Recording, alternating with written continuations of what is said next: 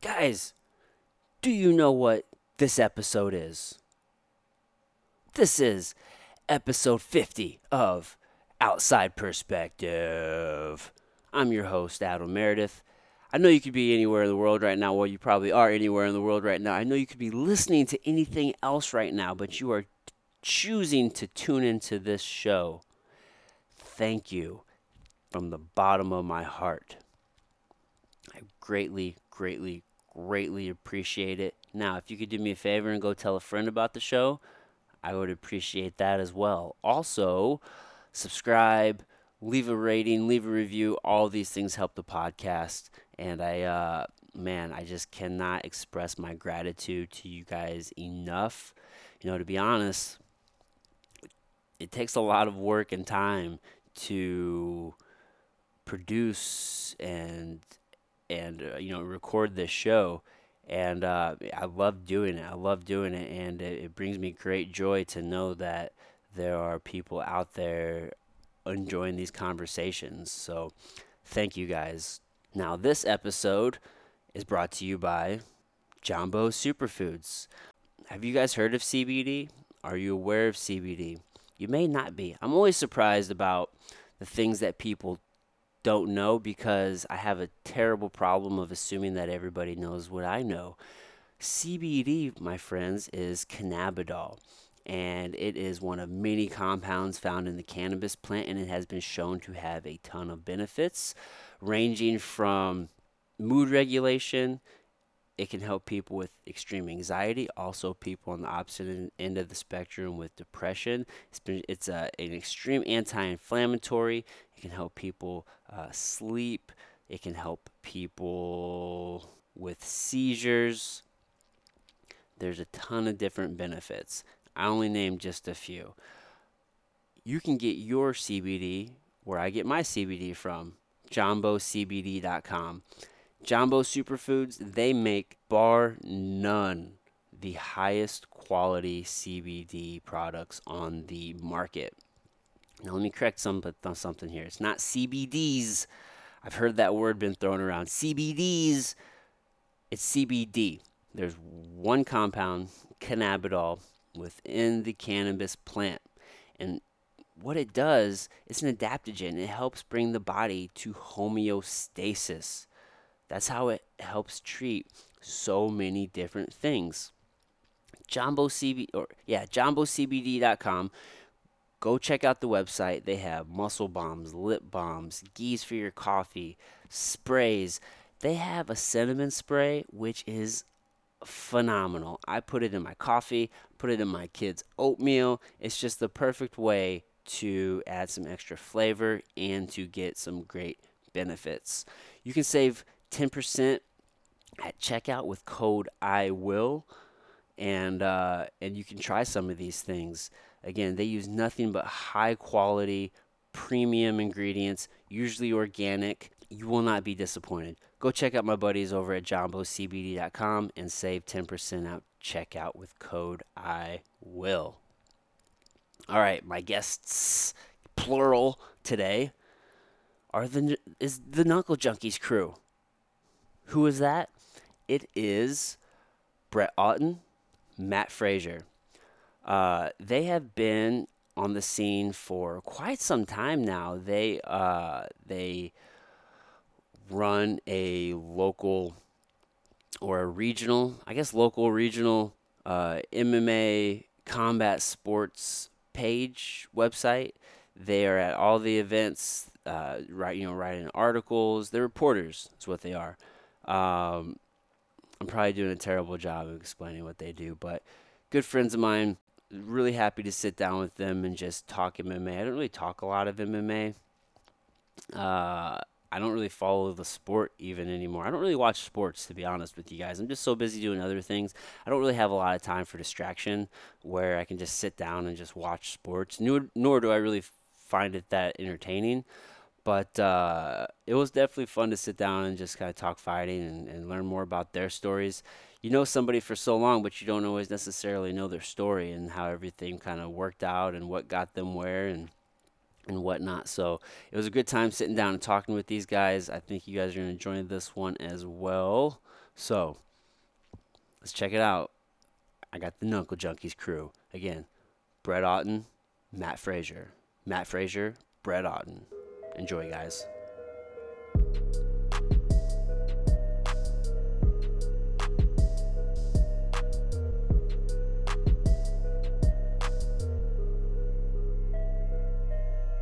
It's a nice little piece of equipment. It is the Zoom 6, my friend. It makes life so much easier. It's portable, it's rugged. I just wanted the easiest setup that I could have with good quality and still be able to travel. And this is what I came up with the Zoom 6. And it has four inputs for mics, right? And then um, this adapter, um, you, I can either extend that to two additional mics or there's just different uh, adapters you can put, like Sure. mics and different things. That's a proprietary adapter, though. Yeah, Probably. I don't know. I have the case over there. They have a couple uh, head things in there. but, that's not like a universal adapter. Oh, I hear what you're saying. Yeah, definitely proprietary. But I like it. It works out. And then you pair it with these headphones. I Like, know. yeah, the broadcast headsets. yeah, these are sound good. Yeah. Lot, lot better uh, equipment than the uh, KJ Unfiltered days. yeah. Well, you guys have been doing it for so long. so, in case you didn't know, we already started. For the folks listening, I have Matt Frazier and Brett Otten. You guys each introduce yourself because we have two people, right? So we Right. know whose voice is who. Okay, I am uh, Brett Otten, uh, editor in chief of KnuckleJunkies.com. And I'm Matt. I can't, can't take this guy. Can't take this guy anywhere. Can't Low take- energy. Matt Frazier, the man behind the scenes. You actually help with multiple podcasts, or you have in the past. You're like the technical guy. No, Yeah, yeah. I uh, I kind of learned on Mm-hmm. the job with KJ. That's kind of a fun. yeah, That's part of this project was Mm-hmm. Mhm. just some weird ways to expand our our skill sets and try new things and yeah, Um, yeah. A lot of crashes and fails, but you know, but yeah, I uh, I just lear- learned up some things, and someone was like, "Hey, I I'm, have a question about this," so I just offer my services. I'm, yeah. I'm pretty good at learning new technology, but I'm not very good at monetizing that. Yeah, man. That's the that's the million dollar question. How do you monetize this stuff? But uh, so, what are your backgrounds? I know Brett, you're a writer, right? You, you Right, yeah. traditionally Pretty trained much. writer, or- Yeah, yep. Um, newspapers, you know, once I, once I got out of college and started working at uh, daily newspapers in Illinois, then moved over here uh, to St. Louis area about 16 years ago. And uh, that's where I met Matt. We both worked at the, uh, you know, s- the Suburban Journals uh, was a popular newspaper, Yeah. suburban Are, weekly Are they still newspaper. around? Not really. I mean, there's like Kinda. shit, you know, there's like a St. Charles one that's just a throw together kind of thing, and then same Yeah. with Illinois. But at the time, they used to be numerous of them and uh, pretty thriving. Yeah. And so, no, I came over here to cover uh, high school sports in West County, and uh, Matt was there at the office, IT guy. You worked in the uh, what? Why did? Why were you in the office? I fixed their computers. Just IT. I'm just an IT guy. So what, what? But what drew you to? Uh, did, I mean, so it was a newspaper, right? Mm-hmm. Mhm. What drew you to the newspaper? It- Just a job. I've always been kind of a graphic design nerd. Ah, uh, in college, you know, putting funny photos on people's bodies and you know, like doing memes before there were memes. Oh, okay. Um, so I kind of taught myself Photoshop. Always kind of, um, and then when I was in college, I had all of my major credits done, but I had like 20 more like electives that I had to get. So I was like, I'll just do graphic design. So I got a graphic design minor, Uh-huh. and uh, so yeah, and when I was there, I was working in uh, at this little small print place that did their own newsletter, and I learned how to set up the presses and do all the registration and all the Oh, okay. so I had that on my resume, and then when I moved to, I actually moved to St. Louis, 2002, no job, just had a friend up here that was living. Uh, where And are you from? I'm from Eminence, Missouri, which is like a real small town. Is that south or is that? Yeah, it's south of Salem. It's it's kind of a river town. Oh, okay. Not much going on during the winter, but in the summer it's booming with people going canoeing and floating, and Yeah, a lot of rafting. hiking, yeah, rafting stuff like that. Yeah. So um, I moved to St. Louis, didn't have a job for several months, and the Post Dispatch called me out of the blue and like, hey, we're, we're looking for a help desk guy. So Oh, so your undergrad. So you got you got the minor in graphic design. What was your major? computer science. Computer science. Oh, okay. That's so Mm. interesting. To, uh, I mean, you don't see too many. It's like it's like the left and right brain, right? Right, yeah. I mean, it's the creative and the uh, the technical, the analytical. Tech- yeah, that's the word. I'm so glad that you came in with that save. For the folks listening, it's late right now. Late for Adam. Late for Adam- me. I- Is this normal for you guys? Um, this is, you know, we're shutting things down, and you know, in about an hour or so, hour and a half or so, for ten thirty. You know, that's usually. Yeah. My kids go to bed at like 7:30 Yeah. and wife around 8:30. And then just my time, as long as I can stay awake. you know, and some nights it's a struggle. Yeah, man. So Well, it's, it's good to get that quiet time. I Yeah. usually get that in the mornings by waking up early, Mhm. but staying up late's a good way to do it too. Yeah, m- but yeah, Matt's always had like said a good. You know, he's he's you know he's designed. Uh, you know, not only tons of stuff that you've seen on Knuckle Junkies, but he's designed tons of fighters shirts, Yeah. and so it's kind of neat. You know, like I said, he's he's all he's he's always had that slightly artist brain, and then also this mathematical, technical kind of side of the brain. yeah, yeah, that's cool. I mean, you do a lot of the shirts for the gym. yeah, I've done pretty much all the shirts for the yeah, gym all for the shirts for the last gym. How long? four or five years. Oh man. I did a lot of banners too. I did Yeah, Zach's banners, tons of and Jim's banners. banners. Yeah. You never hit me up for a banner, but I always did them for Oh. free. So it was Oh, like, that's in all fairness, I only had one banner. I think Jim Jenkins. might- oh, yeah, I Jan, think Jan she did does. that one. She does a great job. I'm kind of a hack. I kind of steal other people's styles. Like Yeah. when we started Knuckle Junkies, there was five of us guys. one. Yeah, and it's just you two now. Yeah, yeah. they so all bailed. Chris was Chris is a fantastic graphic designer, and I've kind of kind of stole his style a little Yeah. bit and just kind of Well, mod- you're learning. That's what it's all, Yeah. we're all stealing. There's Yeah. nothing. There's nothing original. That's Right. we always want to have the original idea, but what are the? ch- I mean, probably somebody else already had that idea. yeah. It's just they didn't execute on it usually. John Lennon said it best, you know, all you need is love. There's nothing you can do that can't be done. There's nothing true. you can see that can't be sung. always comes back to the Yeah. Beatles. with this Hey. guy. always back to the Beatles. Words of wisdom, man. That's right. That's right. All you need is love. so good. Yeah. So you guys had like five guys. So Chris was he the heavier set Yeah. dude with the beard? I remember him because he came into the gym a yeah. little bit and then Yeah, he was like the graphic designer, and he's like like really really good at graphic design. And okay. he's the one that you know Matt's referring to. He's, kinda, but he's he's kind of a quiet guy, a little bit of social anxiety. He kind of likes to stay in the, behind the scenes. Behind the scenes, I remember you telling me and if that. you're not going to the shows, you're not getting that payback. That's what we do. We go to the shows. you have to. yeah. You got to That's be in the, the juice. community. I I forget how long I've known people. I feel I've known you guys forever now. You just Yeah. said that you've been doing sh- shirts at the gym for five years, and I've known you guys before then through just knuckle junkies Right. and just being in the scene because you guys were there. First time I saw you fight was the end of 2011 down in DeSoto at Gateway Fight League. Oh You shit! fought Jake, Bueller. Beat Yeah. the shit out of Jake Bueller. yeah, you weren't very popular down there. Either. No, I don't. I don't You're the imagine- hometown kid, and you come in there and just like beat the brakes off of him. Yeah, I don't imagine a lot of black people are popular now. no, but that was a crazy show, dude. Like They had some killer shows. Yeah, like I'm, I'm just joking about the racism shit. I actually grew up in that area. I'm from Potosi, but um, well, kind of I'm half joking, right? but uh, I just remember how poorly ran it was. One, everybody is fucking smoking inside. That's ridiculous. Why the fuck are people smoking whenever like there are people fighting? They did that at Golden Gloves one year too. Right. When they have them, they probably still do. I wouldn't imagine. I mean, down at that athletic club down, do they still let them? At bo- South Broadway. yeah. Do they still let them smoke in there? S- I don't know. I haven't been to a Gold Yeah. Gloves. It's like the worst shit. Like, why would you do that? You have people like performing athletically, and then you just have all these assholes Just that- smoking away. It's the culture of the combat sports, you know. Is it? I think Is it just I mean, think- boxing?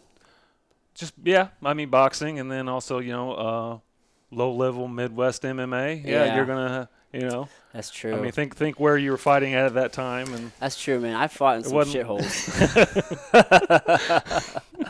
yeah, man. But we didn't fight until I think twelve thirty. It was it was Oh my past God. midnight. There was they had some great shows. Um, Tom Baker fought uh, Tony Souders. That was one of the That was the craziest- same card. Yeah, that that fight was just loaded with this like Yeah. insane fights. Yeah. uh, Yeah, dude, they put together some good uh, some good cards. There's been a ton of just small uh, organizations, promotions just come and go. yeah, that's really what's been the change for us in the last three to four years. When we first started, like I had, I remember going to Fight Hard on a Friday night and going to South Broadway on a Saturday night, back to back, Yeah, and we would have four to five shows a month. yeah. and we would we would we would send out an email Mm. among us and be like, okay, who's covering this show? Who's covering this show? Who's and we try to spread it up because there'd There's be so many. so Yeah. many shows, and that's we got amped out of trying to cover all the shows, trying to like provide the coverage for every show, so you could go what happened here? What happened here? Yeah. What happened here? and that's Yeah. that's what we tried. That was our, our goal in the beginning, and yeah, now it's just like one show a month. yeah, it's pretty much just Finney, right? Or uh, Yep, you know, I mean, you know, Nemesis is starting to, you yeah, know, Nemesis is doing some things yeah, right and then now. Fight Hard's coming back, you know, but you're I hate just that looking for shit. some some consistency. yeah. What do you guys think of Fight Hard?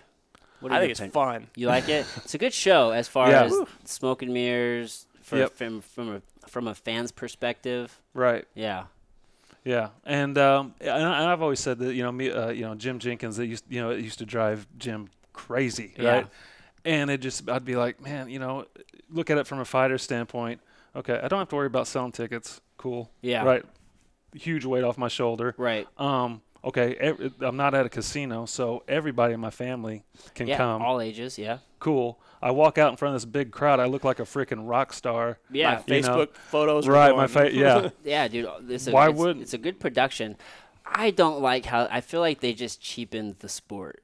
Everything is good except when you start giving away tickets, then nobody Yeah. values tickets. True. Right. So Yeah. I think that's a big reason why there's no more real, like a lot of small promotions because who's going to spend thirty dollars or forty dollars on a ticket Mm-hmm. when I could fight hards for free? But then you got the free ones, and then you got the sixty-five dollar tickets. So you But oftentimes they give those away the sixty-five dollar tickets? at fight hard. No, I'm talking about at Shamrock. you Oh, got- at Shamrock. Yeah. so that you're- they almost are.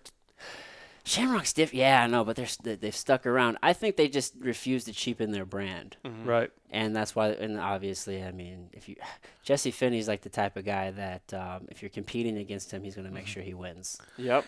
and he you know he, and he's done something which is great is that uh i don't think the majority of the people there at shamrock you know they're just there to see the shamrock show you know what i mean and It's not based off the fighter, no at all and that's where a lot of small That's promotions mess huge. up, right? Yeah. I mean, they're always banking on the fighters Yeah. Mm-hmm. to bring in the crowd. And that's one thing Kenny always preached in the backstage. It's not about your record. I don't care what your record is. I could you can't name Randy Couture's record right now. You know, Mm-hmm.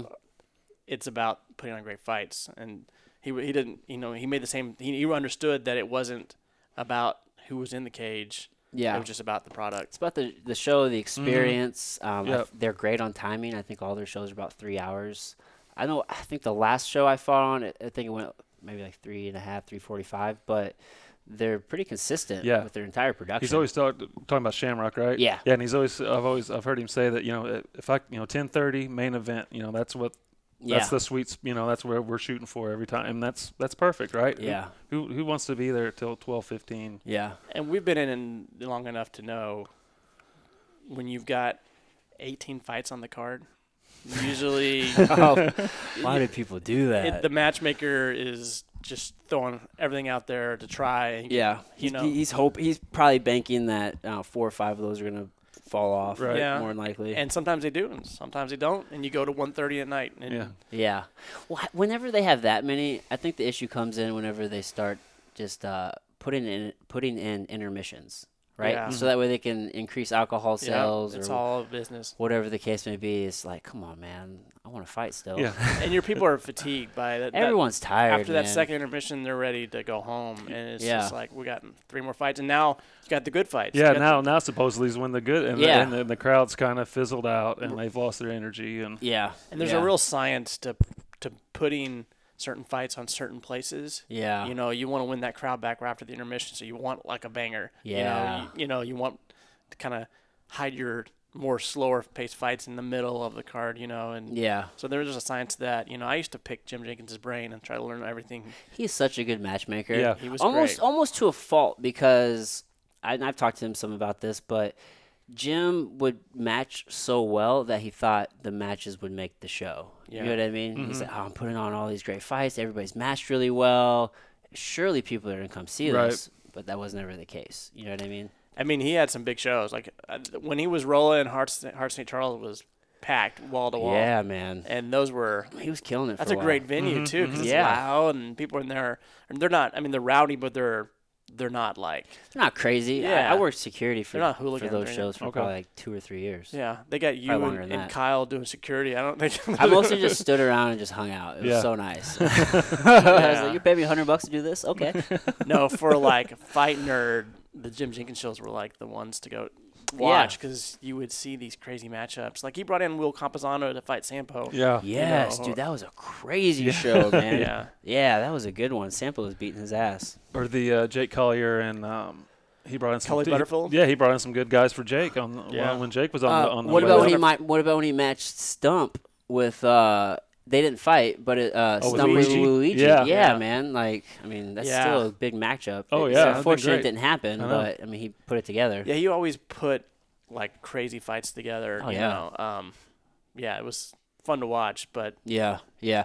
Did you guys start in Uncle Junkies when? Um, I mean, they're still around, but Cage Champs when they're like really in their heyday and No. still kind of our first show was Faction that we went to. Our first action. Um, Matt, Matt Jordan. Yeah. Yep. So that was over at the uh, Moolah The Shrine. Moolah Shrine. Yeah. That was an amateur show, and then the next week we went to Fight Hard, and that's when it kind of was like, "Holy cow, this is, this is insane." That was the show that had um, Justin Lawrence uh, fighting some dude. Um, Oh, that's when they did the pros, the very first Yeah. Yeah. one. Yeah, Lance Benoist fought on that. this was like the third one. Yeah. Oh, This was okay. like after that, yeah. okay. But the Sharp? Uh, David Dave Sharp, and, that guy was awesome. uh, that's what was that the one uh, JW and uh, Yep. and uh, the Yep. Gator. Yeah, Rick Grindstaff. oh. Um, yeah, that was a, that was a, that was a that was an insane show. Hmm. But yeah, we did some cage. I mean, like we saw, you know, we were there for Steve Berger's last uh, hurrah, which that, that was at Cage Champs. I remember Yeah. that night, and Yeah. I've been to a- every Cage Champs except for the last one. That was on my birthday. Uh, um, but every Cage Champs for, for the last eight years. really? Yeah. Oh, damn, dude. Wow. So did you see me fight on Cage Champs, or do you remember? No, I, that was right before I. You sure? yeah, The first one. No, Cause- I- well, maybe. My 'cause- first pro fight was on Cage Champs. yeah, I watched that one. Uh, um, no, the first one I think I went to was in Washington, Missouri, when they they did a couple shows in Washington. Yeah. Um, Yeah, they did some in Washington. That was always a when good was promotion. your pro debut? I think 2013. Alex White was on that one 2012? too, right? Yeah. Yeah, and Okay. Stump. I think you. Yeah, I think Stump was on yeah, that those one as three. well. were- Okay, That was, yeah, that wasn't one of Stump's best fights. He. He just out wrestled the guy. Yeah. Yeah, it happens. It He- hap- He's such a good wrestler. Jake Collier fought that same guy like three shows or like three months later, yeah, and beat Jake the shit out of him. I remember. Jake, Jake punched the guy. The guy felt his cheek to make sure his face was still there. It was like, uh, okay, this is Dude. gonna be a long night. Jake hits so hard. He used to come into uh, St. Charles MMA, and we'd be sparring on hard days, and he'd have like 12 ounce gloves. It's like, bro, come on now, you need some bigger gloves than these. You're hitting so You're hitting hard. Karma got him though, because I was over at Burgers one night when he was up there sparring, and Dave Sharp was up there, and he his gloves were so worn out, they were, there was no padding in them left. Oh, it's just all knuckle. just basically. not, yeah, So he was he was sparring uh, Collier, and Collier had a big fight. I forget who he was gonna fight, but uh, he caught Collier pretty good. Yeah. and there was some Mm. there was some real tension in the room from the coach. It and, happens. yeah, that was It definitely happens, man. Sometimes things just get out of hand quick. yeah. Sometimes they do. man. So- Jake Jake was one of my favorites to watch on the up and up. Just watching him. Yeah, I always knew with Jake because I fought him early in my career. Like I always knew it was a matter of when, not if, with him. You know what I mean? Like some guys, you just know it's like you will make it. It's just Mm-hmm. as long as you stay the course, you definitely will. Yeah, He's just I don't know. He's just that that grimy fighter, man. He pulls it out. yeah. Something about some- I don't know, like his frame or I don't. know. He's just Yeah. unique. He's you a know? welder, so he's picking up steel all He's day super long. strong. Yeah. He's such a nice guy too. I like I Yeah. like talking to Jake. I Yeah. like training Oh, with yeah. Jake. But uh, fuck, man. Yeah, he's he's had some good fights. And when you put Andrew Sanchez into into like Yeah. the mix with Uh-huh. those two together, like, yeah. Good stuff. I've heard some Yeah. wild parts. How long has um how long has Jake been in the UFC? He's still in the UFC, right? Mhm. Yeah. Yeah. Do you guys you guys know how long he's been in? You know his status? What's up with him? 2014. yeah. Yeah. Yeah. Damn, going on five years. Yeah. But he hasn't been That's- super active no, though, right? he just Long- spaces it kind of like long Alex White. layoffs. You know, How do they let that happen? well, because they got you under contract, so they don't care. You know, I mean, if you don't, you're not. It's not like you're out Yeah. fighting somebody else. They so- go to the coach and be like, "Hey, is he ready? No, he, we need some more time." And Jake's like way overweight right now. He's Yeah, he's huge. He might as well be a heavyweight. yeah, he's he's big and he lifts. It's easy for him to put on size. Yeah. That's well, the he was thing. huge before he fought. That's why. That's how he got into fighting. He was just a big overweight guy. Yeah. Yeah, man. Have Yeah. you trained at the pit at all?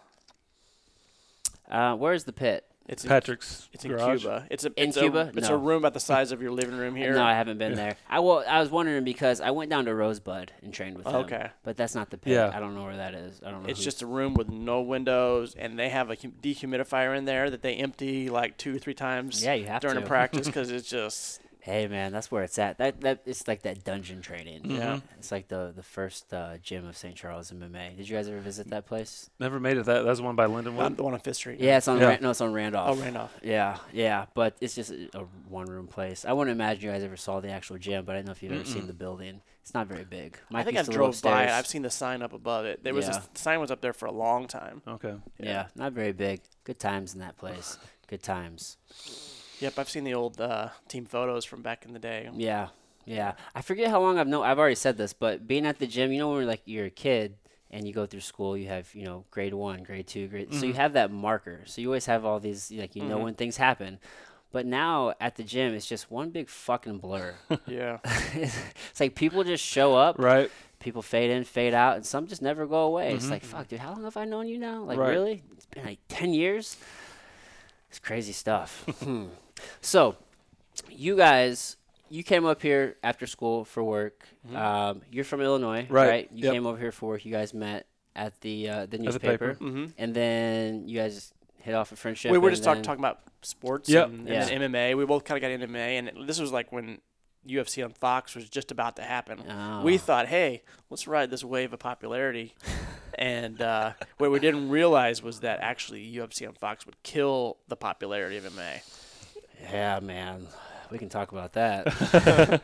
No, yeah, but we just uh, worked together, and uh, you know, I started getting into. Uh, Matt's well more versed in the history of MMA, and, and it was uh, in, into a lot longer than uh, before I started getting interested into it. I got interested in it through uh, covering wrestlers in high school, you know, Hmm. and uh, there towards my last few years at the Journal, re- really focused on on covering a lot of wrestling instead of basketball, and then that just kind of seg- segued into MMA. He used to have to beg his his editors, let me write a story on this MMA fighter. Like, really? Yeah, it- like he wrote one on Lance Benoist, uh, Justin Lawrence, Nobody wants to hear that shit, Brett. Nobody Tyra, wants to hear Tyra- that. I mean, there's a- Tyron Woodley, They're yeah. like they wrestled in high school locally, Losers, losers, all of them. and he would like he would have to twist their arm, and then okay, okay, football season's over. It's the summer. Maybe we can fit it in. right. And Oh, it's just man. like Yeah, that's how much love MMA got. Like yeah. How much frust- how, like how frustrating was that? Um, s- sort of frustrating, but it, I, I mean, like I got a lot. Like I, uh, I I wrote an article for Justin Lawrence and on Justin Lawrence, and it was when he came back and uh, fought at Strikeforce here, and uh, that was an article that that uh, ran in the Suburban Journal that the Post Dispatch picked up, which back in that day that was like a Uh, That's a big mm-hmm. deal. big deal. And the uh, I did an article on Lance Benoist, and that won me a uh, Missouri Press Association award. Uh, Nice. the Tyron article, you know, got a bunch. So you know, just with those three articles, I mean, it was like boom, you know, got a huge response out of it. So and that's what kind of kick started, Uh, and at that Into- point, you just established yourself as like the resident expert, right? pretty much. Yeah. Yeah. I mean, e, especially with, within the paper, you know, no, Right. nobody else there gave a crap, Right. you know, about it. And so and here here was this kind of you know niche sport that was uh, building some steam. also they were they were in the middle of uh, prep sports so we kind of took the model they had like this system they had built where they would cover they had all these stringers going to all these sports games Uh-huh. Yeah, it and was just constant, constant prep sports. Mm-hmm. tw- You know, seven days a week. so you we know. kind of took that and kind of like let's do that for mma because take no this one's model to talking MMA. no one's talking about local fighters Right. and that's one thing that You guys were definitely the first. Yeah. that's one thing that set us apart from anybody else because there's already mma junkie and sure dog and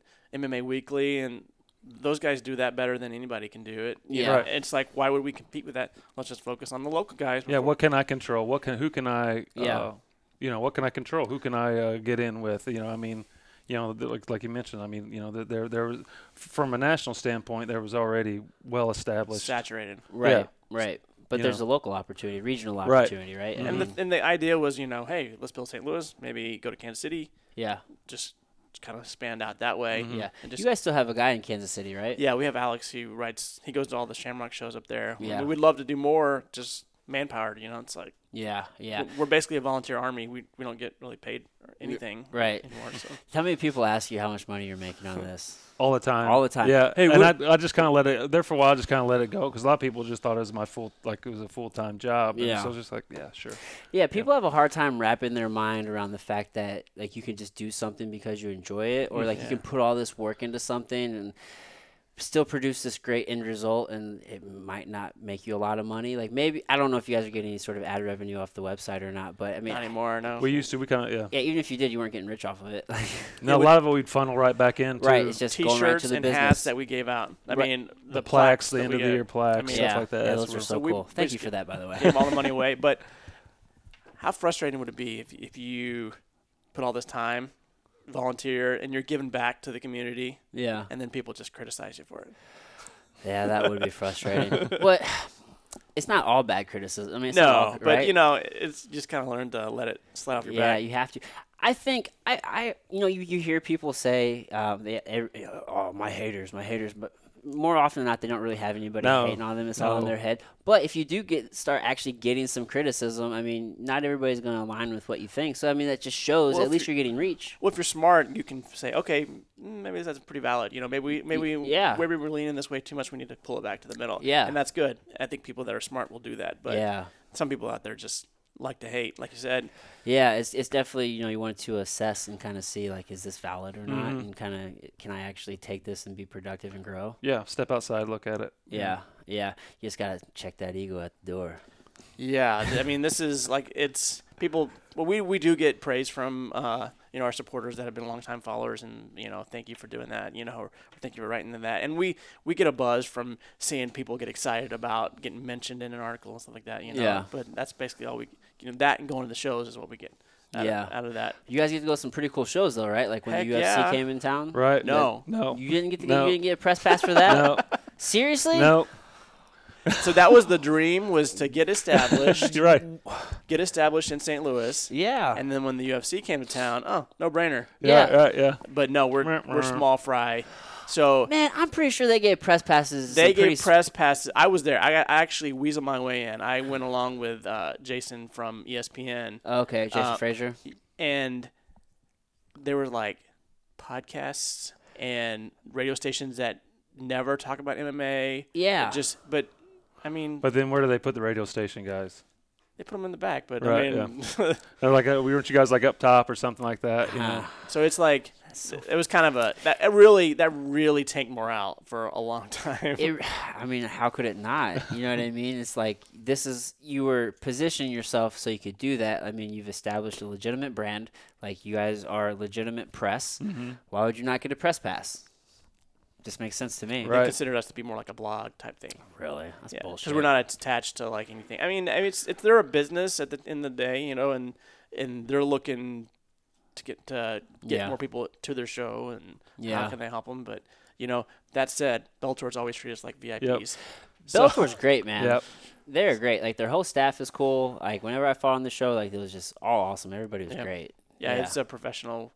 Dude, they do everything way better. Like they actually you can tell that they care about the relationship with the fighters and just like the people that Mm-hmm. they work with. The UFC is just like fuck you pay me. They're a machine. the UFC is UFC is a machine. They're they're emotionless. It's just I've been saying for years they're next going to show, go on to under. the next show, on to the next show, on to the next show. They I don't know if they I don't will. know. They're I- just going through the motions. People, I watched all everybody behind the scenes, everything like that. Yeah. Um, and then they're just going through the motions. They don't. They just. They probably hate MMA. Yeah, and some of it I wonder is um, is it the fact that the Fertitas kind of treated it almost like a club, and they treated everybody so well, and then it just went to the complete opposite. And Yeah. I mean, there are a lot of bad business moves. Don't get me wrong, but like once the Fertitas exited, ex- yeah, exited, then it just became such a it's a black and white business, if you will. No, Yeah, I, I totally agree. I think that they're. what do you think, They're Bo- gone very corporate. yeah, super corporate. Yeah. Yeah, I don't know. You know, I, I don't. I, I don't know if it's like I'm just trying to. I'm trying to uh, think about the about them going under. You know, I don't know. I don't know if they'll go under, but I, I Right. hope they do. Yeah. I mean, you, you see.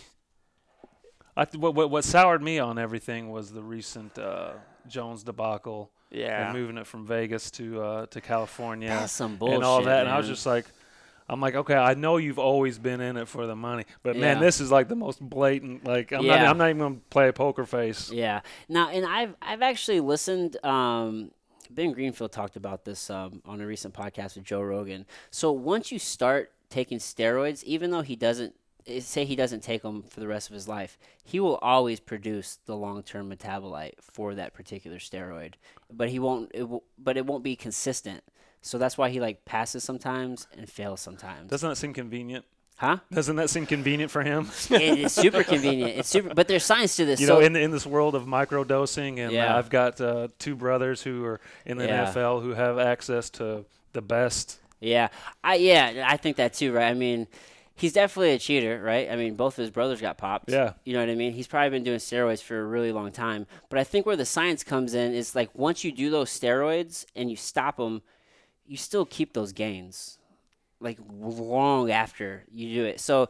Um, like on a cellular level, like you start producing like more nuclei like in the cell, and that's always there. So think of like muscle memory, right? So you have a runner, and they ran all their life and they stop running but then like five years later they pick it up and it's just like riding a bike again right it's that muscle memory it's the same thing if you're taking steroids right even though he's not still taking them he's still having a benefit from them still to this day Right. right so that guy fucking what are your thoughts on john jones guys Like I said, that th- this last this last little issue really kind of really soured me. You know, and I like I, I went through and uh, you know I just I stopped following like a lot of MMA media. Yeah. and everything because I'm just like you know I'm just sick of uh, I whole don't wa- industry. yeah yeah and I'm sick of it and you know I don't want it in my timeline anymore Yeah. you know, I mean I got a couple now but yeah i I don't still follow hold much true, of him but but it's just like you know, like I said, it, it was it seems uh, you know, they're like okay, we're not even hiding it anymore. You know, what I mean, it's like okay, hey, I, I don't care that you've bought tickets to come to. Hey, yeah we're they moved an getting up and entire go. show yeah, dude. yeah i mean why not just just, because Mm-hmm. of this guy. cancel that cancel that fight or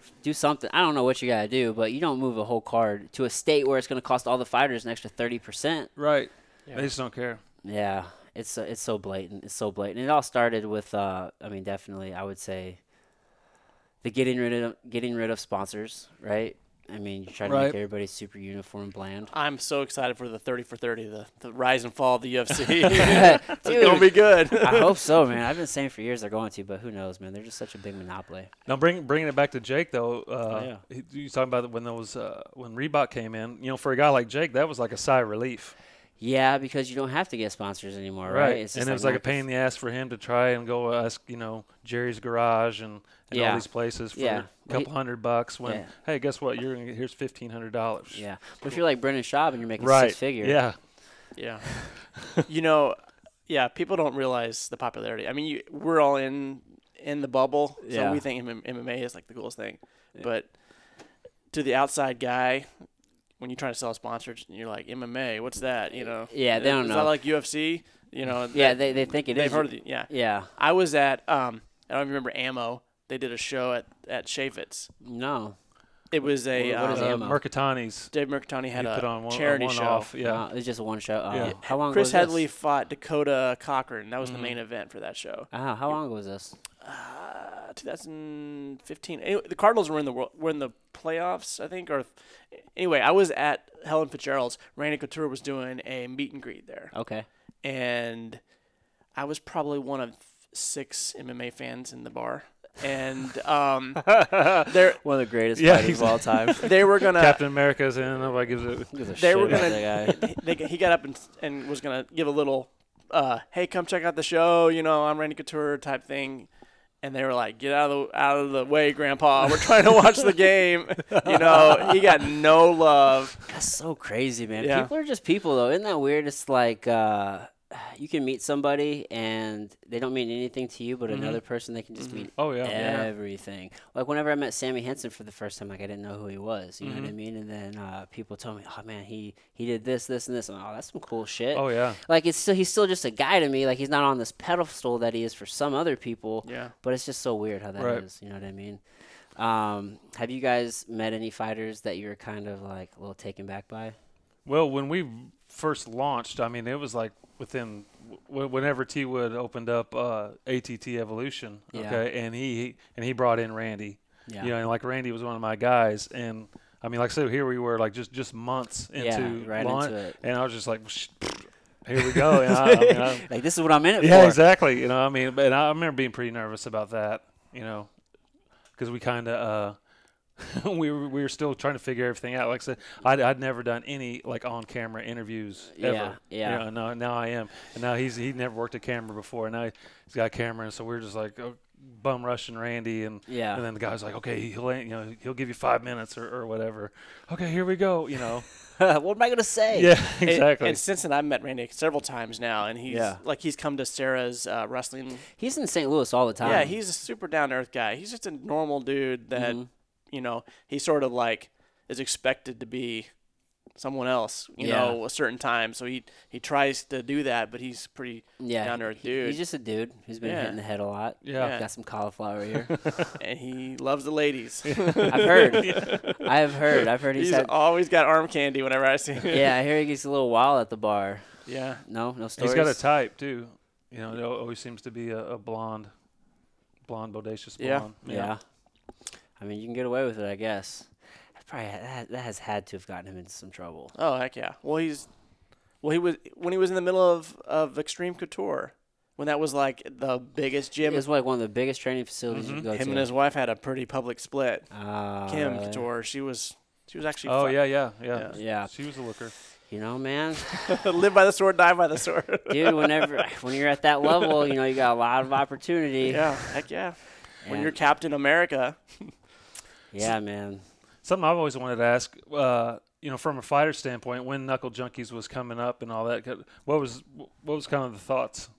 Like, I were- thought it was super cool that you guys were coming around. I mean, there was nothing else like that. yeah, Um, from my perspective, um, you always, I don't know, you always just kind of focus on yourself and what you have to do. But when you guys were there after the shows, it was always cool, and then you put out articles. Like Yeah. it kind of made you feel like something. You know what I mean? right. Yeah, it was it was pretty cool. Like anytime you wrote something and like you're mentioned in it, I was like, fuck yeah. you know, uh, we obviously both have spent some time on the mats at St. Charles MMA, Yeah. and we've always been accused of being St. Charles MMA guys. A little biased, huh? Except when we're at St. Charles, everyone says we're Finney's boys. Yeah, you right. know, we just we do everything Finney wants us to do. And You it's guys so, go to all the yeah. shows. so it's like how do you be can't A- win. How do you Right, be oh, A yeah. and B, you know? So Right. we uh, we've gone probably overboard sometimes trying to be neutral. yeah. Um, yeah. And you know, he he always focuses on what's the best fight, what's the What's the biggest? Yeah, Yeah, I feel like you guys have always been pretty like uh, neutral in your stances. I think so. I mean, I think we've we've unbiased. always let the story kind of define. So I mean, if the yeah. if if you are in the main event or if you are like Julius fighting for an LFA title coming up, you know, yeah, you're going to get a story. You know what I mean? right. And you know, us being people, sometimes you take the easy route. You know, hey, I'm at the gym doing jitsu class. Hey, there's Charles Johnson walking You're by. right. I can just grab him and I'll be Real done. quick. Yeah, I mean I that's the got my gym that homework you're training at. homework Right. done. Yeah, you know, homework, it's yeah. like Yeah. so yeah. sometimes you- maybe, that's got to be convenient, right? That Yeah. access Mm-hmm. to fighters. yeah. So what made you guys choose St. Charles MMA? Is it kind of proximity? Obviously, we're the best gym, but Um, definitely proximity and Yeah. Roger. I mean, you know that that that show that I talked about at the Scott trade that uh, Lawrence fought on, right? And um, I'd been to the Scott trade a bunch on press credentials, uh, covering uh, big basketball games and showcases and stuff they have there. And so, um, but but I'd, I'd never met Finney. You know, I talked to him on the phone for the uh, Lawrence article. So so I, I open up the door, you know, coming in downstairs to the fight, and lit- literally the first person I ever meet is Mike Rogers. yeah, And I'm like, hey, I'm looking for Jesse Finney, and you know, he kind of points me, you know, and uh, big old Mike. yeah, and uh, I don't, you know, just got talking to him because after after that, you know, I followed up, with, you know, I talked with, you know, got to know Mike with uh, talking to stores on Lance and Rice House and Yeah. stuff like that, and the gym was literally at that point in time half mile from my house Okay. still is, but and uh, yeah, I remember see, I remember seeing the schedule and seeing MMA on Sundays at what time? 4:30. Four thirty, you know, and m- me at that time, I'm like, oh yeah, like the countdown shows, and you know, I bet they're in there like swinging and hitting tires with a hammer and stuff like that. So I'm like, hey Mike, uh, you know, you, you said I could come. I'm thinking about coming by that 4:30 MMA class. so I could just like, no, no, no, the, the jujitsu. You see the ju- that's where, that's where you, You come should, watch. yeah, this is where you should go first. Yeah, So you thought you were gonna come join in that class first? uh, yeah, it was MMA, and to me, I was like, okay, MMA, that's that stuff on countdown. So we'll be hitting tire, you know. yeah, let's be working out real hard. Right, yeah, you know, and doing some stuff, and you know, cool. He's Right. like, Ah, no, I was at a show. Funny Mike story. I was at a show uh, about six months ago, and this fighter, he's such a meathead, like Mm-hmm. young guy, young kid, uh, you know, just super hyper, you know, Yeah. just won his second pro fight, and he introduces himself to Mike. He's like, "What's your name?" And he d- he doesn't know who Mike is, so it kind of illustrates the what have Like you done how for new me? he is. Yeah. What have you done for me lately? Uh, type of the sport, but also. You know, Yeah, that's true. Mike's kind of behind the scenes guy, and Mm-hmm. it- Yeah, he's not as you don't see him as much as you used to. but if there's a Mount Rushmore for MMA, and you know, it'd be Mike and T Wood and Jesse, and, you know, Yeah, yeah. I and mean, probably Steve Berger. yeah, man. People don't know, man. Mike has just done so much. I'm gonna have him on the podcast. yeah, He said he would do. This is episode 50. He said he would do episode 50, but he was just just picking like a number that was like 10 or 12 off. I'm like, dude, that's gonna be quick, bro. you should do uh, do one with Mike, obviously, Oh yeah. but try to get one with him and Steve Him and Steve. I at was. the go- same time. That would that might be, be interesting. Yeah. that would be those two. They they used to get in fight in hotel rooms, like when yeah, I've when heard some stories. it's just like Wild times. yeah. Wild times. So, um, But yeah, let me just. Oh, yeah, when keep we, going. When we started, like we said, show five shows a, a month. You know, four shows a month. uh-huh. there was eight gyms in the area that had, were putting out fighters, putting shows on. There was like Mike Green had the South South County or s- Yep, s- Mike South- Green. Southside uh, Fight Club. yep. Yep, You had Burger had some gr- some guys. You had MCS. MCS, us, uh, Andres. You had CMMA. CMMA had CMA was still around. He still had the hit squad. They were still there too. guys, and of course you had St. Charles and Finney's. Uh, Kyle Watson had some guys coming through. Hit Squad had guys. I mean, there was gyms Yeah. everywhere. Just think Yeah. of the pro promotions. I mean, Rumble Time was doing pro shows, Fight Hard was doing pro shows, Yeah. Shamrock doing pro shows. Yeah. Jim would mix in a pro show here, you know. Yeah, yeah, man, it was definitely kind of there's a, a, a stretch there was kind of the heyday for the Yeah. area. 2011 to about 2013, 2014 is when kind of hit the brakes, you know. Yeah, I mean, you probably could almost say like the death of Steve Smith was like, you know, that's kind of that was kind of like yeah. Well, he was kind of probably I mean not kind of he definitely was probably the the second biggest promotion in the area, Yeah. right? Rumble Yeah, oh, time, yeah. right after Finney, yeah. Right. Shamrock. I mean, he had deals with Showtime. They were doing boxing matches and all kinds of yeah, stuff like that. And people like to, uh, you know, people like to talk shit on Jesse, you know, obviously. they do. They love And it. uh, I've had you know, nothing but good experiences yeah, though. well, they'll be like, uh, you know, well, Jesse Finney's killed St. Louis MMA. It's like, it wasn't Jesse had nothing to do with. Okay, at Rumble time, there was nobody in place to Yeah. take over after Steve. You know, That's Steve, why I Steve's say- passing was sudden and unexpected, right? But who who was like the vice? Who was there to pick up where things left off? right. Gone. Nothing. You know, Kenny and and Fight Hard shit the bed there for a year and a half or whatever wasn't around for. Much. Yeah, That had nothing. You know what I mean? I think they killed him, man. Right. I'm telling you, I think I think it A was lot of people will agree with Fired. you. I mean, Yeah. the free tickets, area. like you said, it doesn't value. There's no value. I've seen people leave shows midway through. They don't have anything invested, so why not? Right. You know, I gotta, It's not important. Yeah. You know what I mean? You have nothing But- in it. it's those are fun shows. They I are. never dude. thought They're about it, super yeah. nice shows. They're su- it's just I, I've heard people say this. Yeah. Um, why would I go there when I got when Fight Hard does Yeah. free shows, right? Right. Or But there whenever- for a while when Fight Hard wasn't doing shows, I was just like, well then. well, th- yeah, but they've already cheapened the value. Yeah. And then like whenever uh, you would tell people about a show, they would automatically assume it's Fight Hard because that's what everybody heard about. Mm-hmm. Well, they definitely had um, a demographic Yeah. that they sort of like that St. Charles County corridor was Yeah. kind of their Well, yeah, and kind of like Shamrock in that they've got an audience. Right. You know, it, you know, it doesn't really, you know, Yeah. especially especially the family. Now we'll see how things transfer over to the Shafits. But you know, he he kind of had that. He had a family arena kind of crowd who, you know, like I said, they weren't they weren't they don't care who's there. They're loading up the van and bringing the kids. And Right. We're gonna go watch. Right. That Guys was a punch good each business other. model, right? Because they charge for parking. Mm-hmm. Yeah, like twenty bucks a car or something like that. at Shamrock shows. You have people in like cocktail clothes, you know, they're going for a party, and then at Fight Hard, you had people in like tap out shirts and Yeah. you know, and with their kids and you know, Right. fanny packs and everything like that. You know, that Yeah. was Much kind of different crowd. And then Rumble Time was kind of uh, in the middle of that. Yeah. You know, so yeah.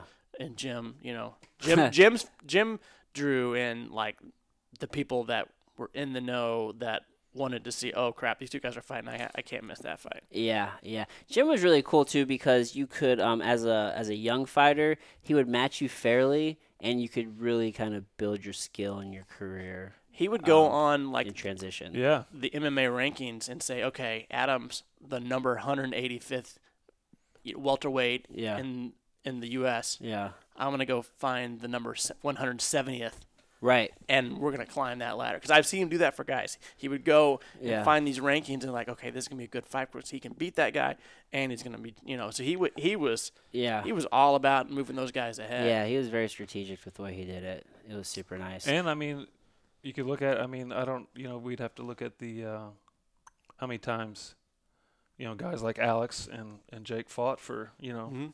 He's had for a Jim, but uh, lot that of big kind of help. You know? Jim. So Alex White fought on Jim's card. EJ Brooks. I'm pretty sure Lance Benoist fought on there. Josh Sampo. I think Sanchez probably fought on there. Like a, he gave a lot of people fights. Stump.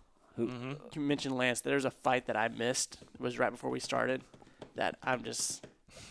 It was Eric Irvin, 18 and 0 as a amateur, the cage champ, middleweight champ, Oh yeah, their last. and Lance Benoist, 19 and 0. yeah. Uh, so they're oh, 18 two 0, amateur? 19 0, like welterweight champion. They're Like right gonna, Oh wow. yeah, right before they go pro. yeah, they're gonna meet at cage champs, and it was just like, I mean, Yeah. you probably That'd couldn't be cool. find two better amateurs in the Midwest. Yeah. You know, Yeah, dude, Cage Champs did that quite a few times. I fought on a card with Lance, and um, he fought Quarter Stit. Yeah. Yep. And that's, it, dude, that whole place was just crazy packed and crowded. and you that ever was s- a huge fight. ever seen Lance's like highlight video of like his first five amateur fights? There were- No. or four, five, first five pro fights are just like No. it's like a it's like a like a crime scene. when Lance was an amateur, I don't. I think it was a Cage Champ show, and you maybe you've heard the story, but he um he sh- he he got to the fight. eh, They already weighed in the day before. They're they're back there warming up. He's hitting pads, just fucking just smacking pads, whack whack whack.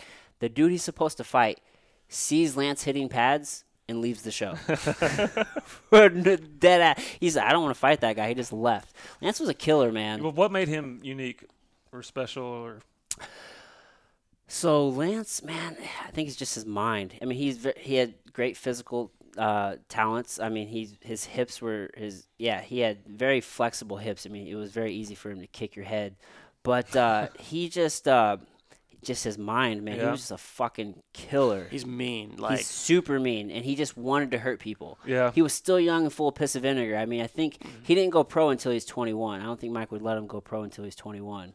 And uh, I mean, shortly after he was pro, he went to the UFC. He Right. yeah, that's that was you were unheard of to get signed that you're five and zero or six and zero. Yeah. You know, I mean, you had to have like a He was just that fucking Yeah. good. And- I remember one time at the old gym, I went in there. It was me, Lance Benoist, and Tyron Woodley. Just us three in there sparring. I got my ass beat. to, kind of tag on that uh, story you told about Lance hitting the pads. Um, Chris and Scott, two of our knuckle junkies guys back in the day, they were over in Belleville. Back in Belleville, had shows at the Fisher Ballroom, I don't know, Battle in the I've Ballroom. never been there. No. um, and Sanchez was over there. That's kind of where he cut his teeth. okay. 'Cause he was at and- McKendree and kind of. yeah? That's where he lived. You know. over Yeah. that- they would just find bums for him to fight and we had seen him fight a couple times and we knew what we had with Sanchez like he was blue chip prospect he's Oh yeah. and anyway National champion. Chris and Scott are in the back locker room uh you know talking to Sanchez you know trying to get some quotes from him you know and then his part his guy he was fighting saw that put his gear in the bag Just hit, left. hit the road and that's when we got banned from the from the locker rooms over at, at Belleville Uh, you guys ruined the whole Yeah. fucking Yeah. fight card. yeah, Yeah. Screw that. That's so funny. they man. had some they had some questionable matchmaking and they're like Oh yeah. you know, how much you wear right now? This is a- at the show. Oh, this is good not, enough. you know, you look like you're 150. yeah, yeah. They had some questionable matchmaking over there. That happens a lot, man. I um I went to college with this guy. Man, what's his name? Jason Moreno was his name. He wrestled at Lindenwood. And um, this is back before I started fighting. Like Josh Sample was just getting into fighting. I think he kind of they were doing some MMA fights, and uh, there was a fight that fell through, and they just went to the crowd and just who wants to fight. So Moreno, who's I mean a, a high level wrestler, le- wrestled at Lindenwood, fucking puts down his beer and like goes in there and fucking no fights. blood work. No, no. takes the guy. it was- You didn't have to have blood work as an amateur, right? For the longest Yeah. time, he uh, just took him down, hammer fisted him, apparently and won the fight. But it's like, what? We're we're pulling people out the crowd, right? Right. now? Yeah. Like seriously? I wonder how many Yeah. times that's happened. I probably, mean, yeah, probably, yeah, tons. You know, Well, I Tr- mean, try to uh, hard hard to uh, vouch for the legit legitimacy of the sport. You know, when you're like, Oh, uh, Yeah, hey, anybody want to? probably happened a lot back in the day. I don't want to. I don't want to get anybody in trouble. But um, Patrick's my buddy, Patrick Smith at Cage Champs, Yeah. and mm, about a year and a half ago, they pulled a kid out in the parking lot. It was K one. I think I heard about that. It was K one. He fought uh, one of our guys, Uh, Oh, did he? Clayton. Clayton. Clayton. Oh, and knock Clayton out. Yeah, yeah. yeah. they called it. It's so so, He was Now- having a beer in a parking lot. so they were like, "Oh, this guy thought he's the natural." So he comes back like the next show and just get Gets hammered. yeah. Yeah, little did he know, like he fought a guy who was like strung out on drugs. Yeah. just not in a good place in not his in a life. good place. Yeah, Yeah. it was. uh But yeah, and so it happened still. Long story short, yeah, man. But that was that was kickboxing. That's a little bit different, you it's, a know. little, I mean, it's still combat sports, Yeah. but yeah, still a little bit. I mean, I don't know. Either way, probably still not the best look. Still not the best look. So you guys had five people starting out, right? You had Mm-hmm. Yeah. uh, we mentioned three or four of them. What happened to Debo? What happened to that guy? So he wasn't one of the original ones. He's Oh, a he guy. wasn't? He, is He a came guy- in later. He Yeah. came in through the Firehard. He was a buddy. He's buddies with Kenny. Oh, And uh, yeah, he he was just like, "Hey, I'll help you guys out." And we Yeah. we're like, "Okay," because Sure. we're Yeah. like, and then "We people- can't pay you," and he's like, "Okay." that's fine. And I, Yeah. so he, I, I didn't care much for being in front of the camera anyway, and that's what he l- was all He's about. all about it. Yeah. Yeah. he was so- like into building his brand, and he's a great guy, and Yeah. people flock to him. I've had I've been at shows, and people push me out of the way to talk to him about knuckle junkies. And Really? I'm like, okay, I don't care though, whatever. I mean, you're, the- you're the man behind the scenes. That's right. So Yeah, well, he's just such a big presence, right? He's Yeah. a big. Yeah. Was he like six five or something? like Every that? bit, Yeah, he's yeah. a big dude. it made it difficult when he would interview like Johnny o- Danny Dan O'Connor. Well, because 'Cause Dan's at his dick. There was a lit- so me being the cameraman, I have to like figure out how do I get this angle Yeah. so that Debo doesn't look like you Yeah. know Yeah, he's like ten feet tall, and, and fucking Johnny Irish is like three. but I mean, Johnny Irish gave us some of the best backstage interviews, some of the best. Uh, oh yeah, Like he's one of the most colorful guy. He community needs somebody like that yeah. to be to bring some He's entertaining. to bring Mm-hmm. some entertainment. Yeah. Yeah, he's super entertaining. He had he now speaking of banners, he had some of the best banners. Oh, Oh, yeah. yeah. Yeah, Well, he would always have Jan do them. yeah. Um, but the best one was the the remake of the Snatch. Right. You know, he Yeah. had him in the corner and and Steve. You know, that was so good. Yeah, it was good. We talked about that on the podcast. Oh, And yeah. In the video, like I um, I put it up so people could see it. Yeah. Yeah, Yeah. it's so good. I might do it on this one. I probably won't. I might. Yeah, but yeah, Jan she had she had a style to her banners. All her banners looked. Real, she did Kirk's banner, the really cool one that had like the cage. Uh, Mm-hmm. Yeah. on there, Sh- a lot of Zach's banners. Chris, actually, our Chris guy, he did the um the banner where uh, Freeman is like sitting like this. Yeah, It's that like was the him. Godfather. That yeah, was a good one. yeah. That was a good one. Yeah, man. I wonder if Freeman's gonna get back in there. It's hard to say. It's hard to say when It's tough. I, I kind of thought he was almost gone before, and then he came Yeah. back. And you he know? came back. Yeah. It was a big I- opportunity. I thought the uh, the fight with what's his name Pico. Pico was this. Like, all right. I mean, I don't uh, much hype around this guy. I mean, you know, if you want to take momentum, like that's the time to ride with the momentum. Yeah. Yeah. Yeah, why I thought I didn't I didn't think Zach was gonna win that just because I was like, surely Bellator knows what they're doing, right? I don't think they obviously didn't. They dude. obviously didn't. yeah, that was a bad matchup. Um, So Yeah, I don't. yeah, Man, but there were- there was so much, uh, and still is so much talk and hype around Pico. You know, I He's mean, I was killing like people. worried. I was like, oh man, is that going to get his face yeah, that's boxed off or what? You know yeah. what I mean? Well, Pico's training with, I mean, a, a lot of high level killers, right? And he's been fucking smashing fools. I know Yeah. he just got beat pretty bad though, right? yeah. Yeah. Well, it's like he didn't have any amateur fights, so he doesn't. kn- He makes the mistakes that people that don't have enough fights yeah. make. yeah. You know, Yeah. you get over aggressive, you overextend, Right. And when you're going against a seasoned guy, Yeah. they can. Well, TJ Dill, I saw just a brief clip. Uh, TJ Dillashaw was talking about that with, with Rogan. He was saying that Pico, and then like he cut out at the end of the clip, but it was saying like he's like uh, the live by the sword, die by the sword type of guy. Like Yeah. he's just fucking trying to take your head off. Yeah. and hmm. be exciting as possible. Right. But like, man, that's not sustainable. But yeah, I thought that would probably be Zach could get that awesome payday. Good for him. And then Yeah. because you know he's got a successful career and a family and everything like that. You know, Yeah, he doesn't- yeah. That's why I was wondering if he's if he's gonna get back in there. But then that like lit the spark under him. He was like, you Yeah. know, let's he was go. rolling jiu-jitsu yesterday. Oh really? Yeah, he was He's in there. got some nasty. Dude, his jits is so good. Freeman is a gamer, man. I can't wait Yeah. to get him on the podcast. Um, but he is just such a gamer. He goes in there and just performs. I love guys like that, and I, I always uh, thought uh, you know Stump was one of those guys that you know when the house lights come on and the crowds, in yeah, the crowd, you know yeah, they turn up. you yeah. know? It's game time. And- yeah, He's an awesome to roll with too, because he is so gentle to people that are way below his skill level. Freeman or Stump? Freeman. Okay. Yeah. Yeah. Like like I never felt like I was getting ready to get my arm ripped off like I do sometimes with certain Yeah. people, you know. Yeah. That's so important. I always pride myself to be one of the safest guys in the gym to roll with. Yeah. Because some people just are not safe. Yeah, you're a tough matchup for us short people. Yeah. yeah. I try to make it difficult for most people. I was in Chicago last weekend, and um, do you guys know Jake Bright?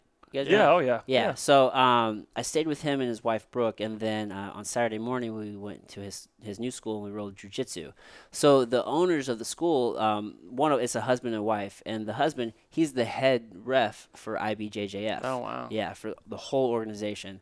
And um, I got in trouble twice while we were in there rolling. So we were doing like a like a guard pass drill, right? So you have to pass the guard and then you like restart. And um, I was going for a knee slice, and then I s- he stopped it. So then I came back around the other way to k- to almost like a smash pass kind of. You kind of do a big back step, but um, you can also catch a knee bar there. So like I'm stepping over and like I touch the knee bar, and I'm not gonna go for it because I mean we're not supposed to.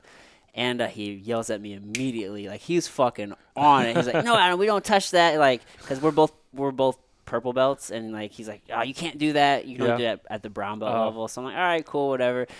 And then the next time I'm going with the blue belt, and we're stuck in this 50 50 position. So I have this lock on his leg, and I couldn't get a straight ankle. But like I, t- I did, well, I didn't lock it up, but I did touch a heel hook, and he yelled at me immediately. Man, like didn't give me he's any, on you. no flack. In all fairness, I totally get it, right? Because safety first. He doesn't know me. How many people walking True. off the gym? I mean, walking off the street into a gym and hurt somebody, or Right. you know, ego gets in the way, and you know what I mean. Usually by purple belt though, you've kind of had some Yeah. uh, some instruction being into you. At, I mean, Yeah, he was like, uh, well, I think it was less about some about me, right? But it was also that he is a blue belt, and that's not a part of his game, so Right. don't do it to him, right? Oh. And, and the same thing with the other guy, like you, brown belt and up can do knee bars, so don't do a knee bar. He's so strict about IBJJF, and then he said something to the effect to the effect of, um, uh, he mentioned like th- that's not the level, so don't do it, and then um, like nobody's in here like nobody in here is a professional athlete so there's no need to do that and he didn't say that because he knew like i fought professionally he was just saying like there's no Right. reason to do it so i'm like well actually i mean i fought for like five or six years professionally so it's just habit man Right. and like again he didn't know that i'm like a safe person well, him being an IBJJF ref, does um, do all the Brazilians in the class get the f- first round bye? maybe there's only one brazilian this kid's name uh, i think vic vic or vinny i'm fucking it up i wish i w- but he's uh he's a young like 21 year old dude straight from brazil Oh, wow. savage purple belt yeah pretty good speaking of that yeah that's fucked up how they do that man worlds I always like to see the draw when the worlds, you know, and yeah and it's I just wish they would just run it just a little bit more consistently. So this, yeah, this past year I had five minutes in between my first and second round. The guy I went with second round had to buy the first round, and what made me mad was, or what frustrated me in the moment was, uh, we have a teammate from uh, Team Vagi, Wisconsin. And he was in the same bracket as me, but on the other side. And he had a buy the first round. Now, granted, I mean, he did have a buy the first round, so he could still been waiting for that. But I, I just got done with mine, and he's still like back there, kind of just like chilling and waiting. Uh, So I'm just like, man, surely I have 10, 15 minutes. Right. At least 15, maybe 30 if I'm lucky. at five. Just wasn't. And then the night before, um, one of uh, Heath Pettigo's guys, uh, Rondo Moss, I think it's Moss's last name, Rondo, he won Worlds at Blue Belt. And uh, he had probably two hours between one of his matches.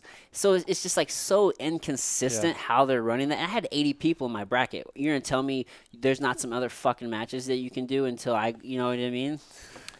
We ha- Wow. well, I mean, it happens at all levels. We Yeah. Uh, one of the guys that I tr- trained with at St. Charles, Jim did. He did the Fuji last year. Yeah. He shows up at 8 a.m. Guess when he hit the mat? 805. 3 p.m.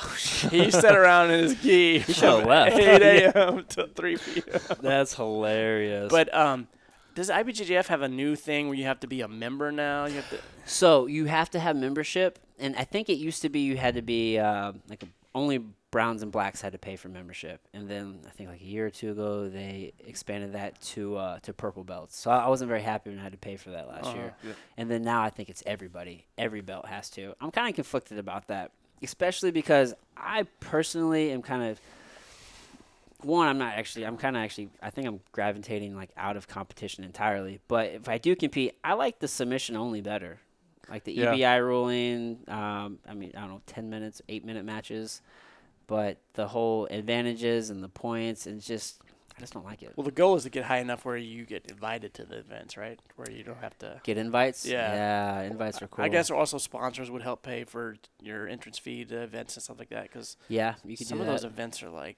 what? What's IBJJF for like Chicago? Um, they're actually pretty reasonable. I think what gets expen I mean, I think for worlds, I think I spent like 125 bucks or 120 That's for dollars. two events. No, just the one. Oh, Just the one. Yeah, I don't know how much it is for one division at like IBJJF Chicago. I think it's usually like $110 or something like that. that's or- one losing and you're out, right? One loss and you're out. Yeah. Yeah.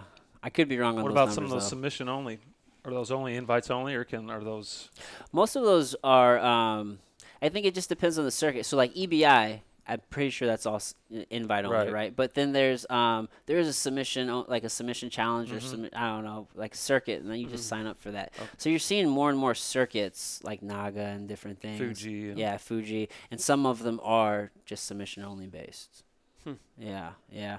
I don't. I'm not super versed on the jujitsu competition scene. Last year's my first year ever competing in jujitsu Really? like on like an actual tournament. I never wanted to spend the money. I was so busy Right. doing MMA and whatnot, and then locally, especially whenever I started, Naga was the big show in town. Yeah. Get your katana. yeah, yeah, Go get a cool ass sword, and then uh, but you you most likely would end up going against somebody from the gym. So it's like, why am I Yeah. going to pay for this money for that? These tournaments still kind of got that kind of traditional martial arts stink on it too a little bit, you know. what like do you mean?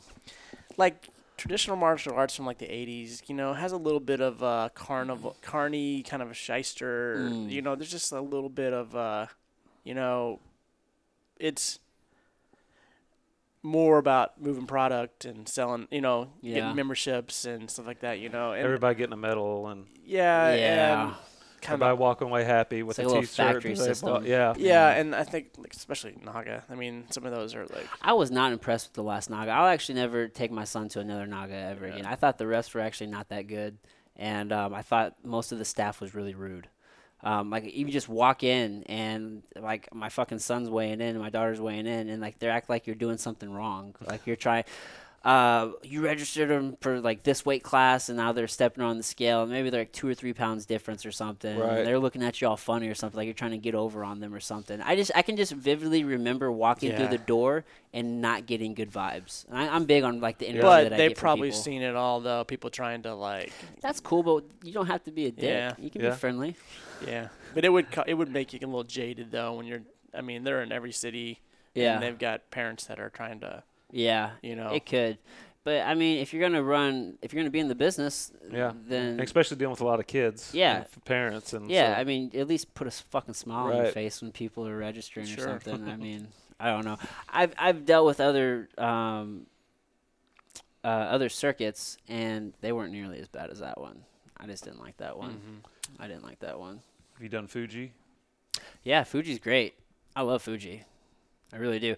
I um I went to Columbia, Missouri, and both AJ and I, uh, my son, we got to both compete on that tournament. Oh, that's Also- So it cool. was super cool. Yeah. Um, I don't, I don't know how many opportunities Yeah. you get to compete with your kids. Me and my daughter did that several years ago. Yeah. Are you guys gonna do this upcoming Fuji? No, no. No.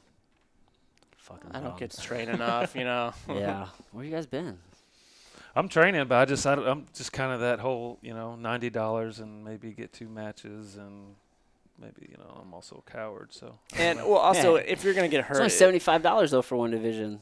yeah, It was. It's it's closed now. It's too late. you're more likely to get hurt at a tournament than you know, than you know, tra- train the same people you know that are safe and yeah. and I do it just because it's fun and yeah. not- It's not about the competition for Yeah. everybody. It's really not. That's that's almost a drawback to our school is that competition's weighed pretty heavily. yeah, It's I don't like it. especially for any kind of uh, advancement.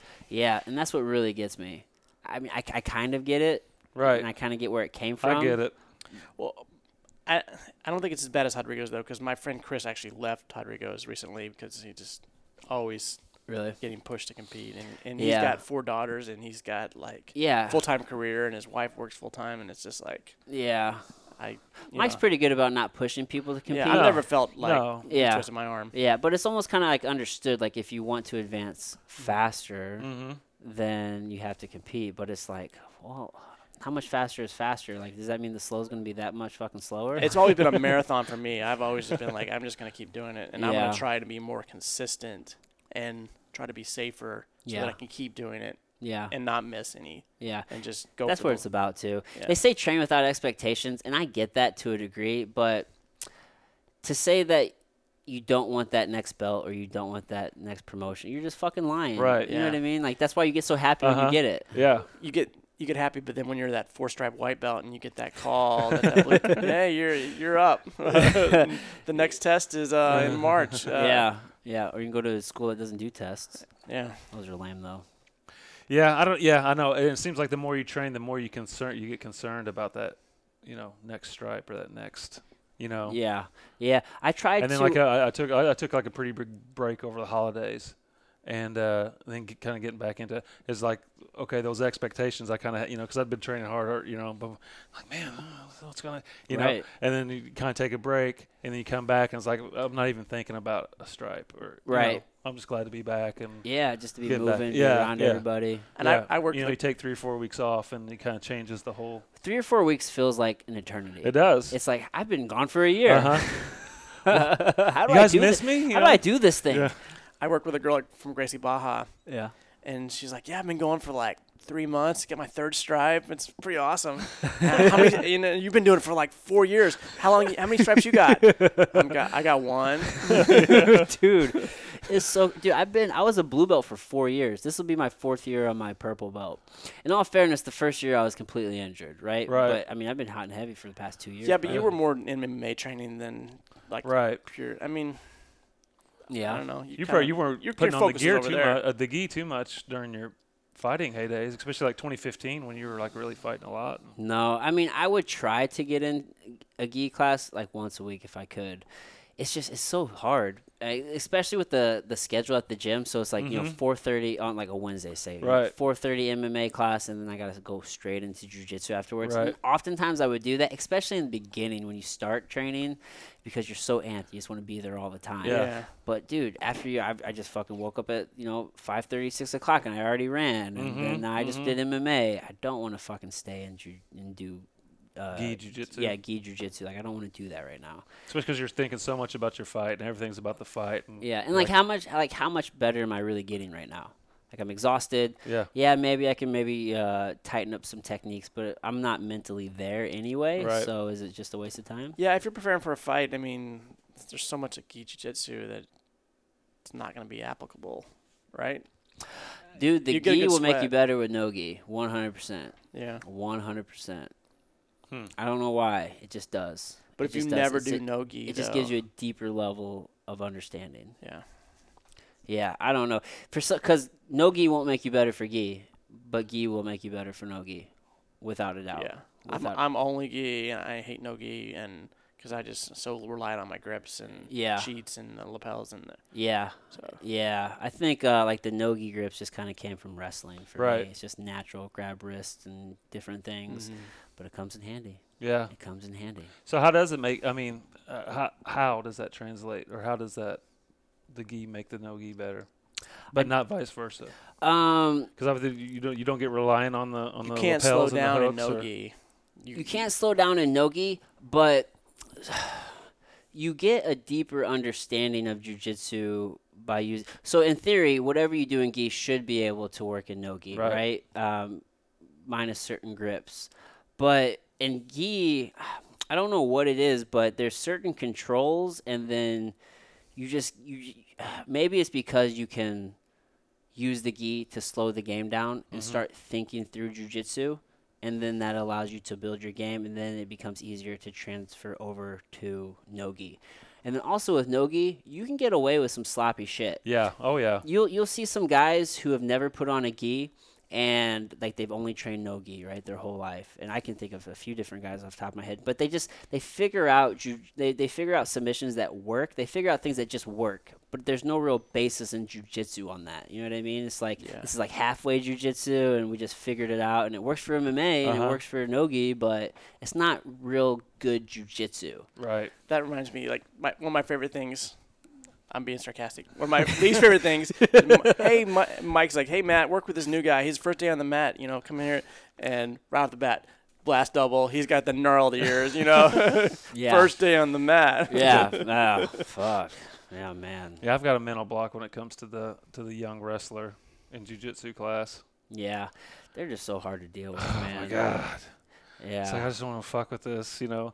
Fucking head right underneath my chin, and, you know, grind and Yeah. grind and grind, you know. yeah, I just submit. I I mean, mean, I- I re- real quick. I don't have that. I don't have that in my pocket. but, I mean, I, I respect the uh, the sport so much, you know. And I, I was uh, it was just like this past winter. I was um, flipping around on the channels, and I hadn't watched amateur wrestling in a long time. And uh, I caught uh, Ohio State versus Penn State, and just watching that after being on the jiu-jitsu match for years on end, you know, it's like holy cow! This, Yeah. you know, I mean. Zero chill these guys have. I mean, everything is Oh yeah, go go go. on, yeah, Oh, I mean, if I'm grabbing your elbow, it's you know everything is just yeah, that's how I take intense. advantage of wrestlers when they start because everything is going forward. It's all pressure. Yeah. And it's all pressure forward, which is important because you can put pressure on somebody without putting pressure going forward, and, and they lead with their head, so Yeah. you can almost always get a sweep or catch them in a triangle, almost always, because they're, they're just driving with their head. I used to love doing that when we were at the journals. He, he would be studying amateur wrestling photos, and I'd be like, "Should I come back at another? another this is a bad time, you know, like close-ups of the like guys in those so wrestling serious. singlets." That's funny. yeah, That's funny. not safe for work. no. Well, gents, let's wrap this up. we done? It's uh, been a little over an hour. Okay. Yeah, it's been a great conversation. Yeah, Time has yeah. been flying. I'm gonna turn the Any floor lo- over to you, okay. or what are you gonna ask me? Just I thought if you had any, any other last uh, Nothing. closing concerns, Nothing. We're for- used to asking the questions. right? Yeah, this is my show, guys. No, yeah, I'm gonna turn the floor over to you. So anything you guys want to plug, promo, um, it's up to you. Anything. Plug the site. I mean, knucklejunkies.com. Obviously, uh, on Twitter, you know, at knucklejunkies. I have my uh, my own Twitter. I do uh, some MMA stuff on there. You know, at Brett Otten, and then of course, you know, we got the pretty big on Facebook and hmm I'll put all this in the in the show notes too. Is Twitter the best way? Like is for it me personally, that's sure. your better- oh, yeah, okay, yeah, yep. just Matt. Yeah. No- nothing? I don't really have anything to plug. Okay. You know, All right. That's If you fair. got any, uh, my New Year's resolution is to stop doing stuff for free. I'm still gonna link your Facebook, and then people you're just gonna get all these random. Yeah. messages. yeah, I'm, I don't add anybody. I still haven't added Heath Pedigo, and he's still salty about it. It's like- he got ticked. Yeah. You're consciously doing it now.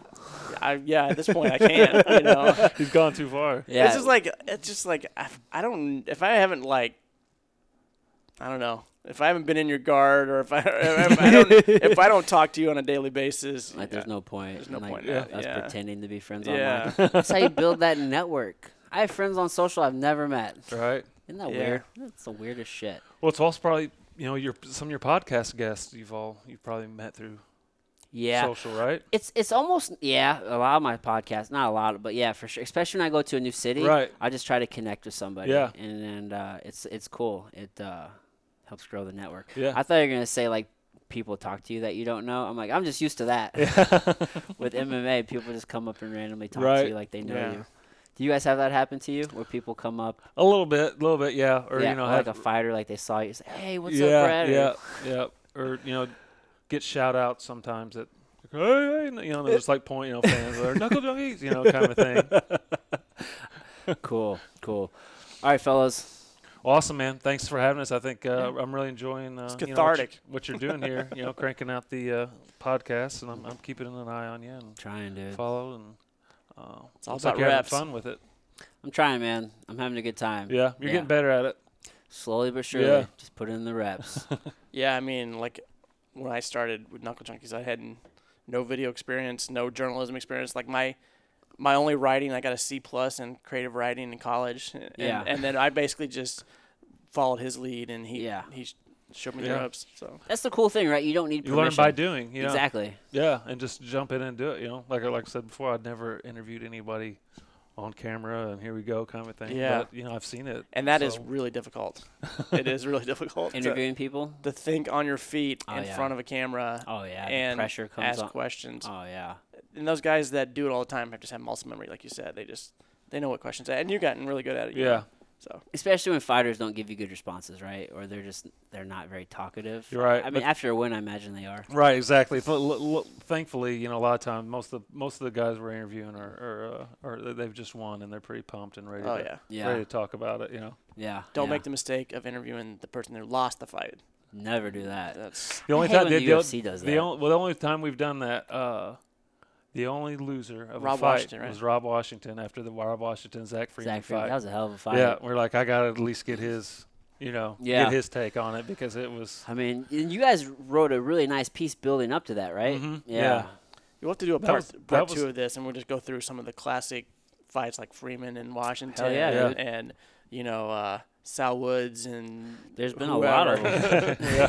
them. Sal Woods and everybody. Garrett Gross. Like that that first fight was like Yeah. insane. Yeah. Um, you know, Stump had some great Yeah. fights. He fought Kane Royer down in Yeah. in uh, Stratford, and that was like Dude, St. Louis has really good MMA. People just don't know. It was, man. You know, there were like when we first launched, you know, 20, 2012, and then you know around 2013, 2014. I mean, it was there were six guys in the UFC from St. Louis. six guys in UFC had a, you know, guys like you and you know on the come up and yeah, a lot of and good guys. Hugh and you know and Sanchez. You guys were all ones coming, you know, filling in the shoes, and Yeah. now it's just kind of been a Well, there was Yeah. that first wave of like Yeah. Lance and T Wood, and then there was that second wave of like Collier and Yeah. E Alex. Alex. and Sa- EJ Brooks. Yeah. DJ. I can't That believe we haven't third mentioned wave him. never Yeah. really came. I mean, Yeah, it just kind of faded. Mhm. Mm-hmm. I wonder if that's kind of uh, in combination with like the the decline in the amateur scene. there, w- yeah, it's like I mean, first of all, you know, MMA training is not easy. That's what and- I've always kind of chalked it up to is like. Who's gonna do it? people they finally still started they started really realize how much it took you know and how tough it was and you just just because you were maybe a decent athlete and played some you know mid-level college you can't just segue your way into this you Yeah. know cage fighting It's a lot of work. Yeah. yeah Well, and where accessibility. whereas now, where you used to probably in 2008 let's say or 9 or 10 if you were a you Used to know be a good a, div- a wrestler. division 1 double A even football player so you know I mean if Yeah. you're that kind of athlete you could maybe come over here and do some success but it's it changed so quickly yeah. well, there's not as many gyms out there like bringing their buddies in to come get, hit the mat stuff like that. There's not enough. There's not as many promoters out there trying to dig up guys like, hey, this guy was a wrestler. Let's see if he wants to maybe try to fight once. You know. Yeah. So there's not a, both of those things aren't happening right now because there's only four, five gyms Yeah. Mm-hmm. when there used to be like twelve. There's no only only two promotions when there used to be Yeah. ten. yeah. You know, so, so many. it's- Yeah, It's just quantity of scale. I mean, there's just that's true. Yeah, So- man. We're in interesting times. yeah. Interesting And then times. and like I said, UFC on on TV every week. Why would you? Yeah, it's a little oversaturated. you know. I would agree. There's just so many shows all the time. I mean, as the UFC's growing, they put shows on all over the world Right. constantly. I mean, their h- roster's huge. Yeah, there's more. There's more players uh, or more more uh, UFC fighters than are players in the NBA. Really? Yeah, which shouldn't be that. That's interesting.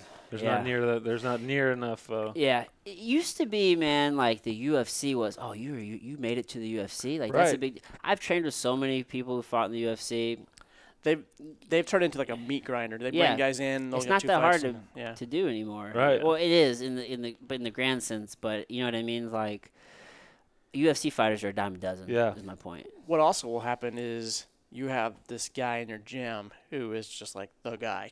He's like the guy, Yeah. and he climbs the ladder, and he and you see him get to the UFC, and you see him just get smoked by just Yeah. average UFC guy, Yeah. and it's just like. You just realize there's levels to this. shit. Whoa. yeah. well, I'm never gonna get to that level.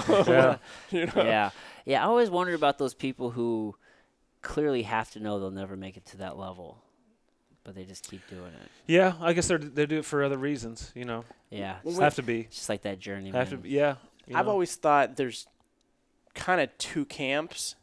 There's the guy who wrestled, or the guy who's got that competitive edge, who is now I'm starting to work a full time job. I got to get that juice. I gotta I gotta keep competing. That was me. And then you've got the other guy who is like, my dad used to kick my ass. I fought.